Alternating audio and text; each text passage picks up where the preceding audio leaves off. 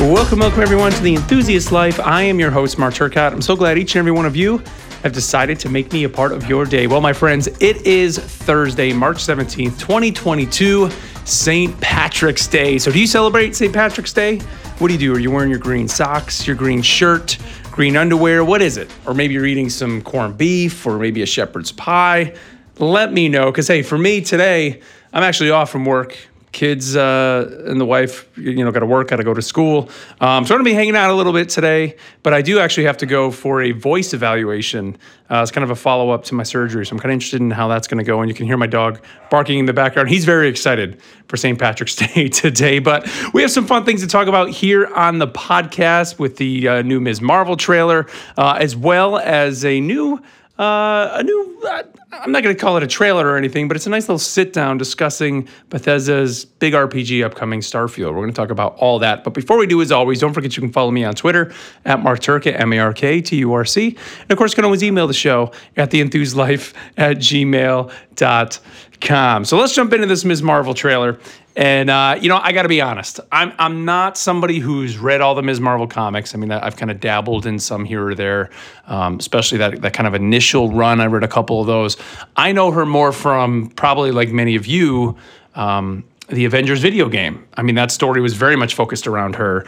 And, you know, if anything, I think that for many people is going to be their Ms. Marvel, that story um, in terms of her family life and just kind of the, the way she uh, reacts to things in that. And so far, from what I've seen in this teaser, really looks like they're nailing a lot of that. I mean, obviously, she has the classic, uh, you know, red and blue outfit that we know her from.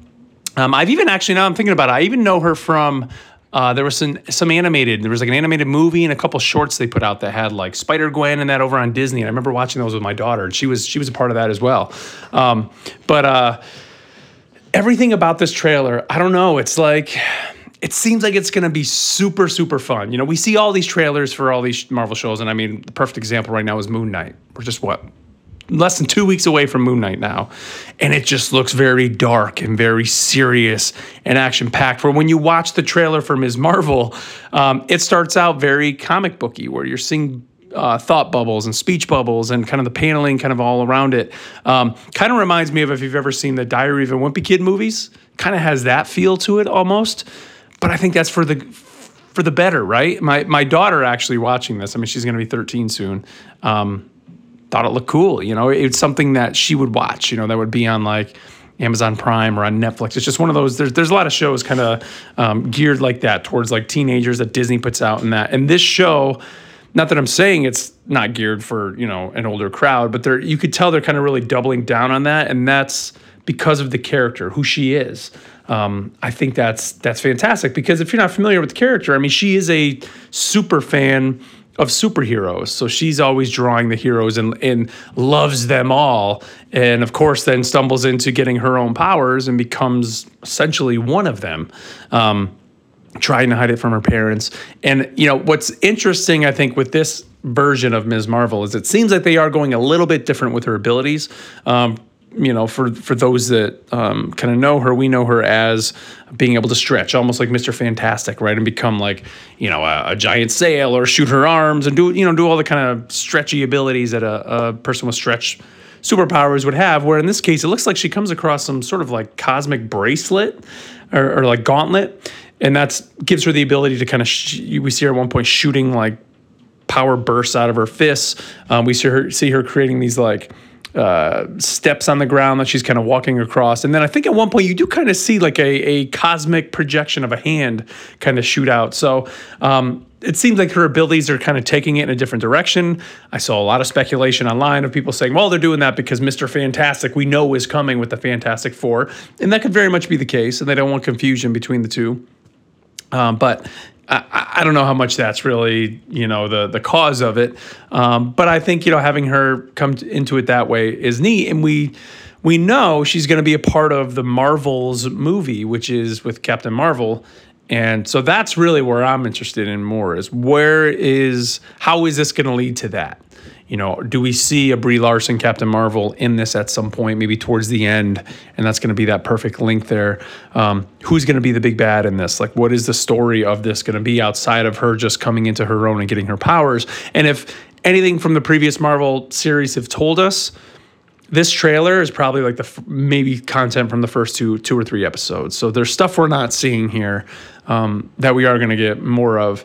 And um, that's exciting, you know. And and I mean, I even mentioned Moon Knight. I mean, we're less than two weeks away from Moon Knight. There's been some early um, reviews, previews of that of Moon Knight. Some people have seen the first four episodes, and they're saying it's unlike anything we've seen so far.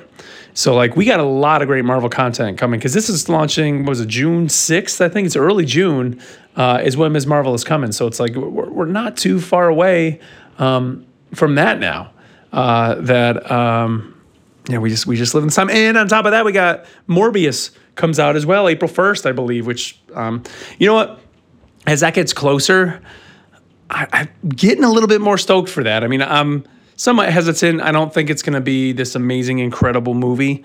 Um, but with you know Michael Keaton's character kind of reprising that role, coming back with that, um, and then where that's going to tie into kind of the greater picture of you know down the line we know there is a Kraven movie kind of in the works.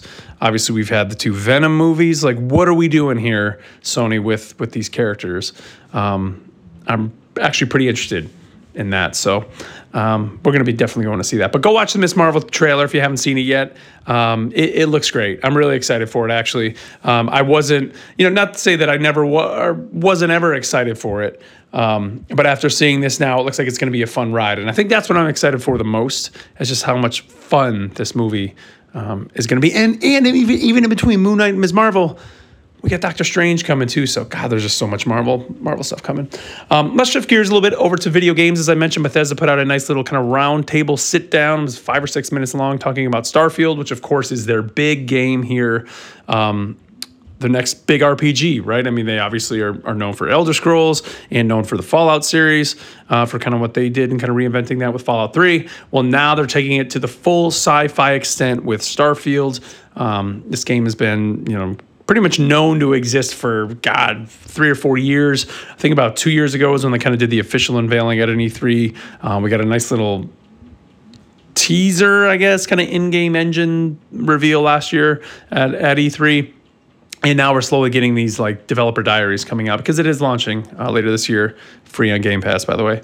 Um, but we in this video we saw Todd Howard, Emil Pagliarulo, a couple of other developers sitting down, um, just kind of discussing their goals with Starfield. And uh, one of the interesting things that they mention is that, you know, and they're right in this, that a lot of the things that they've done in their games, um, a lot of things in RPGs have kind of become staples, right? All RPGs, you got, you're always tweaking some stats and you're going into conversation wheels and that. But some of the things have gotten lost. And, and they do mention that, like, some of the older games where they would get really deep into the backgrounds for the characters and making that matter or the you know the some of the stats and the traits that truly defined your character that really made a difference have kind of gone by the wayside. Not to say the games have gotten easy or anything like that, but it's like they've really streamlined a lot of that stuff. And it seems like with Starfield, they want to go back to some of that and they want to really make it more user friendly and kind of present it in a new way. And um, that's pretty exciting hearing them talk about it. And they even mention how, and I mean, every Bethesda game is like this, but they really want your decisions to matter. And like they bring up the idea of persuasion and things. I mean, those were kind of in like uh, Oblivion or I even think Morrowind, you know, had that um, where you're able to, you know, if your stats are high enough, you can persuade and not have it just be like a black or white thing, like truly have a little bit of nuance to it. And that's exciting. And, you know, if anybody can do it, it's Bethesda. I mean, they're the ones that have kind of, that really pushed this early on as these kind of open world um, Western RPGs were kind of coming out. And um, I'm really interested to see how that's going to work in this sci fi setting where they even mentioned the idea of like being a wanderer. And I think I, I want to say it was maybe in the last Patreon episode, I kind of talked with Matt Clark about this, or maybe maybe I'm kind of brief, just not thinking of our conversation in the way that I had this. Uh, but I, I, you know, one of my worries with Starfield is that all these planets and things that we're assuming we're going to be able to go to. And I mean, they mentioned here you're able to wander and just explore all over. Like, I don't want it to feel empty because that was one of the things that Mass Effect Andromeda felt was sure you had these big open spaces on these planets you could go to, but there was nothing interesting within them. Where when you play a game like Mass Effect 2 or even Mass Effect 3, you go to these incredible planets and sure you're kind of gated in your little area that you can explore, but it was for the better because what you were doing there was interesting. I didn't feel like I needed to go somewhere else and explore and see if there was a little cave in this forest somewhere or whatever because what I was doing on the planet had immediacy and mattered and kept me engaged. And like I hope Starfield if they're going to give us these big open areas, make them dense enough for us to be able to explore and make it interesting. And like that's kind of my fear with the game is they may not be able to do that, especially right now playing a game like Elden Ring that is so dense, so packed with content um, in the spaces that you're in that it's just it's kind of unbelievable. And like for them to be able to do something in Starfield like that, um, it's going to take a lot. So we'll see. Yeah, but you know, hey, this game's been in development for a while. I'm definitely going to be there day one playing it, and I mean the beauty of it is I already own it because I got Game Pass, so it doesn't matter. Although if it is really that good, chances are I probably will be buying the game um, because I've just I've pretty much purchased every Bethesda game since. But um, uh, one more quick video game thing here before we wrap up the episode is a kind of stealth law launched um, the game Tunic yesterday. I mean, maybe it was already known to be coming out. I, I wasn't aware that it was coming out this week. Um, but it hit day and date on Game Pass, which was the surprise yesterday. And if you're not familiar with Tunic, it's again when you play like this little fox, it's like this little isometric game, but it's essentially inspired by Zelda, The Legend of Zelda, and more specifically, everybody's saying it's Zelda Link to the Past. Um, I haven't played it yet. I'm hoping to kind of dip in and maybe give some impressions here uh, on the podcast in the coming days. Um, but uh, it's a game that I had been looking forward to actually coming out. And again, Game Pass, day and date, day one. So if you have Game Pass PC or console, go check out Tunic. It really has that uh, Legend of Zelda um, feel to it, those older Zelda games. And so far, I mean, reviews look glowing about this game. So um, I really want to dip in there and check that out. Uh, but all right, well, let's wrap it up there, guys. Uh, as always, you can follow me on Twitter at MarkTurc, M E R K T U R C. Of course, you can always email the show at theenthuslife at gmail.com. So happy St. Patrick's Day, everybody. Have a great rest of your day. And until next time, we'll catch you later.